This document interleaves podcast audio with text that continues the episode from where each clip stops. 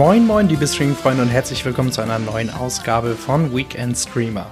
Ich heiße Lennart und habe mich wieder durch die Neuheiten der Streaming-Dienste und Mediatheken geforstet, um ein paar gute Filme und Serien für euer Wochenende herauszusuchen.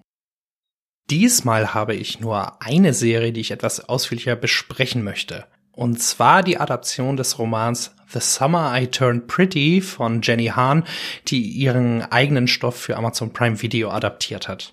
Im Zentrum der Geschichte steht die 15-jährige Belly, die sich in den Sommerferien im Strandort Cousins Beach das erste Mal verlieben möchte.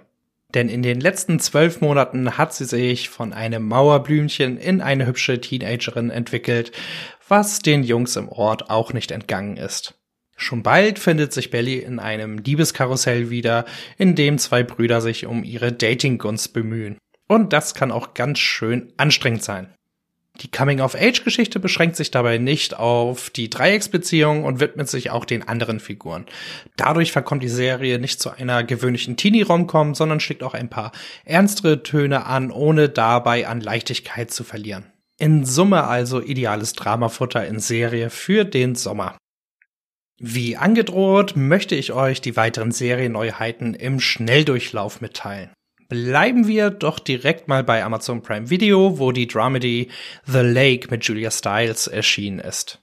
Bei Netflix findet ihr seit heute das Krimi-Drama You Don't Know Me. Disney Plus hat mit der fünften Staffel des Krimi-Dramas Snowfall und der dritten Staffel des Coming-of-Age-Dramas Love Victor nachgelegt. Bei Sky und Wow ist die zweite Staffel der Comedy Young Rock mit und über Dwayne The Rock Johnson gestartet. Und in der vergangenen Woche ist bereits das Historiendrama Becoming Elizabeth mit der deutschen Schauspielerin Alicia von Rittberg angelaufen. Und jetzt geht es weiter zu den Filmhighlights. Dort wartet mit der Tragikomödie Cha-Cha Real Smooth ein sehenswerter Spielfilm bei Apple TV. Es geht um den jungen College-Absolventen Andrew, gespielt von Regisseur und Autor Cooper Rave, der nicht so recht weiß, wo sein Weg hingehen soll. Während eines Übergangsjobs trifft er auf Domino, die von Dakota Johnson verkörpert wird, und ihre autistische Tochter Lola. Während Andrew Gefühle für die Mutter entwickelt, wird er als Sitter für Lola engagiert, was schnell zum Chaos führt. Cha-Cha Real Smooth findet vom Start weg einen tollen Rhythmus aus leichtem Witz und herzlichen Momenten. Das liegt zum einen an der feinen Charakterzeichnung, was auch für die Nebenfiguren zutrifft. Vor allem die Chemie zwischen Rafe und Dakota Johnson ist dabei überragend. Im Verlauf der knapp 105 Minuten beweist die Dramedy über Selbstfindung und Erfüllung zudem ein enormes Feingefühl und spielt exzellent mit den Emotionen der Zuschauer. Also eine klare Empfehlung von mir.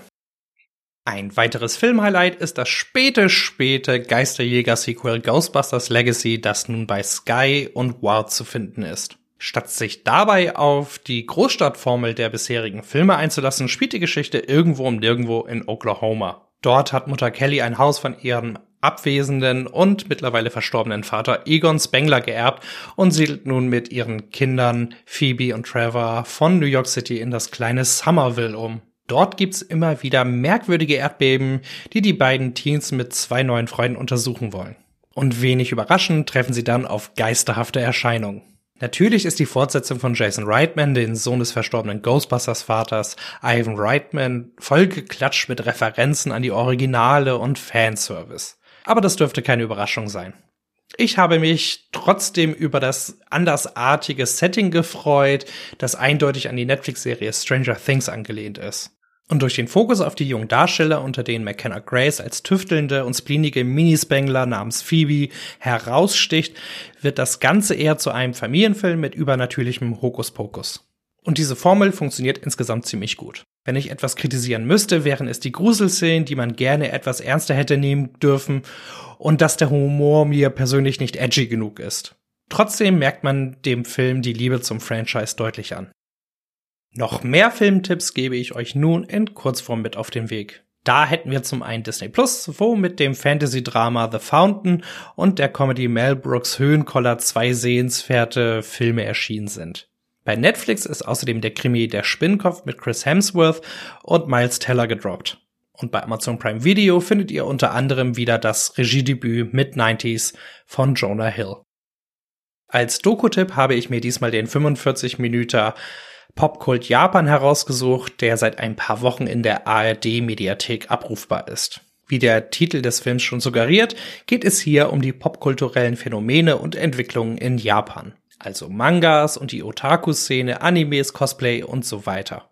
Was mich als Manga- und Anime-Fan an der Doku besonders gefreut hat, ist die Art und Weise, wie das Thema besprochen wird. Zu keiner Zeit bekommt man hier den Eindruck, dass die Macher in irgendeiner Form die Nase rümpfen und einen herablassenden Blick auf das Ganze haben. Stattdessen setzt sich der Film ernsthaft mit der kulturellen Entwicklung Japans auseinander, erklärt geschichtliche und wirtschaftliche Hintergründe sowie die Sicht der Macher und Fans und wie sich Mangas und Animes im Westen etabliert haben. Richtig gute Doku-Kost für zwischendurch, wenn man sich für das Thema an sich interessiert oder Fan von Dragon Ball und Konsorten ist. Ziemlich enttäuschend ist dagegen mein Rohrkrepierer der Woche, die neue Sci-Fi-Serie nach dem gleichnamigen Roman The Midwich Cuckoos auf Sky und Wow. Die Geschichte wurde bereits 1960 bzw. 1995 von Wolf Riller respektive John Carpenter unter dem Titel Das Dorf der Verdammten adaptiert und die beiden Spielfilme sind der Show einfach nur überlegen. Denn die Serie zieht sich wie Kaugummi, wird dröge erzählt und kommt einfach nicht zu Potte. Weil dann auch noch die Figuren langweilen und weder schwarzer Humor noch der gewisse Gruselfaktor zu erkennen sind, sollte man The Midwich Cuckoos einfach auslassen. Der Begriff Rohrkrepierer klingt immer etwas drastisch, aber ist hier nicht unbedingt unangebracht. Schade.